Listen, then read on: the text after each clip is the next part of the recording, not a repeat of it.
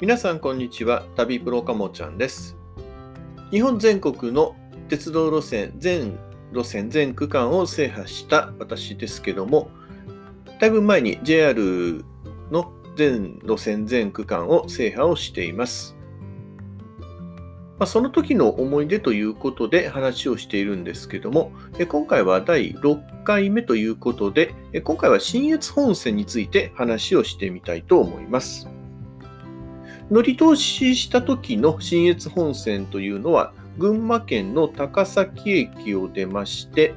長野県の長野駅や新潟県の直江津駅、えっと、長岡駅などを経由して、新潟へを結ぶまでの路線になっていました。ただ、現在は大きく変わりまして、まあ、形的に言うと7つに分かれたような感じですね。えー、まず、高崎から行きますと、高崎から横川までは、引き続き JR 東日本の信越本線として、で、横川と軽井沢の間は、これはバスに転換ということで廃止になりました。で軽井沢から篠ノ井までが信濃鉄道の信濃鉄道線として、で篠ノ井から長野までが JR 東日本信越本線として残りました。で、長野から妙高高原までは、これは2015年の3月に北陸新幹線が開業したことによって、信濃鉄道の北信濃線ということで変わりました。で、妙高高原から直江津までが、まあ、こちら新潟県ということで、えー、越後ときめき鉄道の妙高羽馬ラインということで、こちらもあの北陸新幹線と同時に変わりました。で、直江津から新潟までが、まあ、引き続き、えー、新越本線として残っているという、まあ、こんな状況なので、もう新越本線が3つに分かれてしまっていると。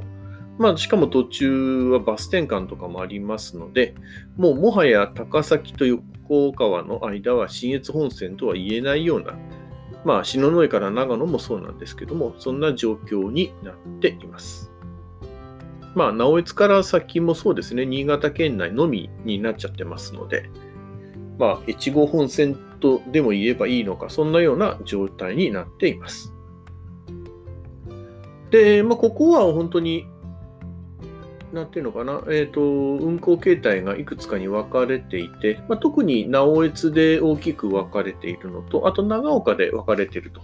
いうことがありまして、全線通しで乗るということはなくて、まあ、それぞれ分けて乗っていったという感じです。で、まあ、当初はこの横川と軽井沢の間を列車が走っていまして、で、ここは EF63 という専用の機関車が、まあ、登ると、えっ、ー、と、横川を出るときは、押していく必要がありまして、えー、前に2両くっつけて上がっていきまして、で、逆に軽井沢からの場合は、ブレーキをかけながらということなので、後ろにくっついてという感じで、まあ、それでずっと走っていきました。まあ、ですので、えーと、この横川と軽井沢のところでは、その機関車をつけたり離したりということで、まあ、大体4分、5分くらいの停車時間がありまして、で、まあ、それの影響で、横川では峠の釜飯という、まあ、もう本当に誰でも知ってるような駅弁が売られるようになって賑わっていたということになります。で、えー、そこから、まあ、軽井沢、長野県の軽井沢の方にも上がってきまして、で、そこからはずっと、もうずっとこう下り勾配で降りていく感じです。で、まあ、進行方向の右手には浅間山が見えてっていうそんな中をずっと走って長野に向かいます。で、長野から先もはまた山越えになっていきまして、で、途中、関山、日本、日本木か。日本木のところではスイッチバックが最後まで残っていた駅になっています。で、えー、直江津に着きまして、で、ここから、まあ、日本海に沿っていくような感じで、で、長岡まで行きまして、で、長岡から新潟については上越線も合流してきますので、新潟から上野方面に向かう列車というのも一緒に走っていくという感じでありました。で、あと最後の区間、新津と新潟の間は、まあ、ここは羽越本線とか、あと磐越西線かなの列車が入ってくる感じでしたので、まあ、より種類も多いかなというふうに思います。で、この区間乗った時は、やはり特急で乗ってる記憶がすごく多くあります。えー、この当時、まあ、今はもう新幹線の名前になってますけど、浅間号が、えー、と上野から、まあ、直江津ぐらいまで走っていました。あとは特急白山号とかが、えー、これは金沢まで行ってましたし、あと、夜行の急行列車で能登号と、急行の能登号は、これは客車の時もあったし、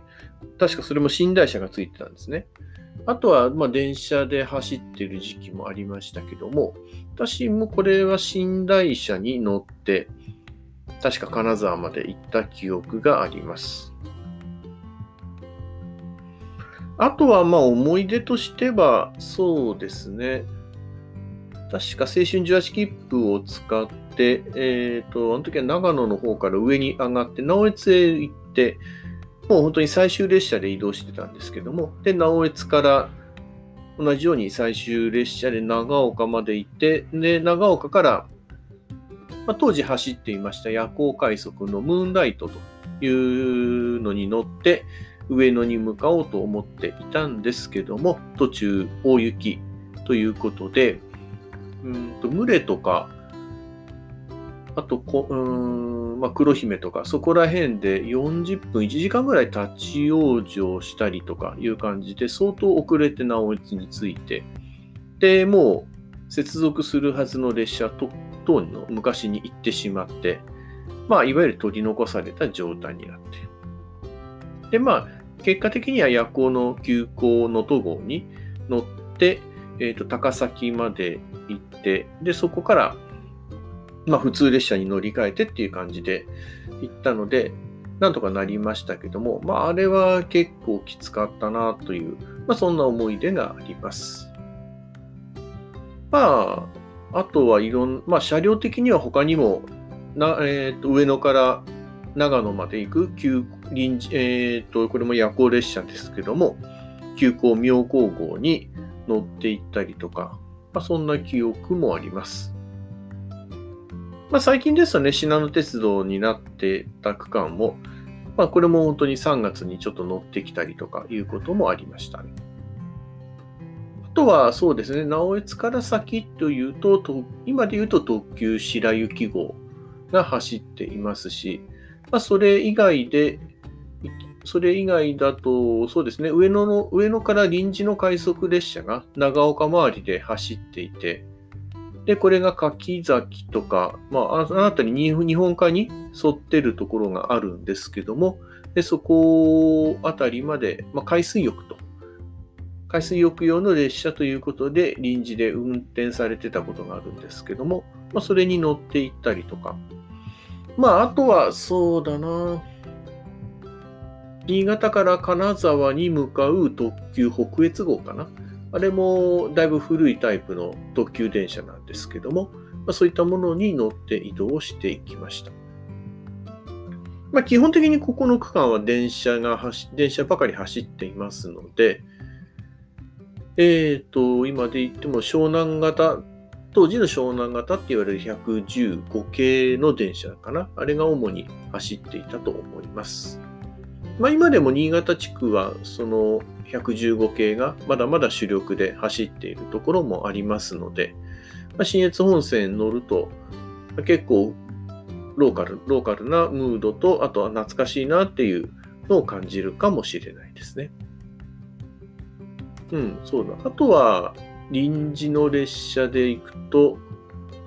そこかな。そっか。えっ、ー、と、片貝の花火って日本の中で一番大きな4尺玉を打ち上げる花火大会っていうのが、あれが9月10日にあるんですけども、で、それ用の臨時列車っていうのが確か毎年出ていまして、で、あれはどこだったかな？で、確か新潟から出て、来光寺っていうところまで確か走っていたんですけども、まあ、それにも乗って、では22時過ぎても打ち上げてる感じなんですけど、22時にその4尺玉が打ち上がるんですけどね。で、そこから来光寺の駅まで40分ぐらい、3、40分かけて歩いて戻って、で、それに合わせて、え、その臨時の快速列車が出て、で、長岡とか、あの時は新潟まで確か行った記憶があるんですけど、乗って行きました。まあ、それも古いタイプの特急電車を快速列車用にして運転していましたので、まあ、そういうのに乗ったなという感じがあります。新津と新潟の間は、磐越西線のディゼル列車も走っていますし、あとは SL の磐越物語号っていうので乗った記憶もあります。まあ今、磐越物語号って確か新津始発になったのかないうことなので、まあ、新越本線の区間は走ってないんですけども、まあ、かつてはそれで乗ったこともあります。まあ、本当にこの新越本線を語り出すと、昔、本当昔は良かった的な話になるんじゃないかなと思います。まあ、先ほど言いました、その横川と軽井沢を結ぶところ、今ではもう廃止、まあ、バスになってしまったんですけども、まあ、薄い峠を越えるところですね。あそこのところが一つ大きなハイライトだなと思いますので、まあ、一度は、ちょっとそこら辺も含めて、バス、まあ、バスもちゃんと走っていますので、あの乗ることはできますから、いろいろ、まあ、結局7つに分かれてるんですけども、それをうまく乗りこなしていけば、まあ、変化に富んだ信越本線の、まあ、歴史というものと現状をたどることができるんじゃないかなと思います。ということで、今回は信越本線についての話をさせていただきました。ありがとうございました。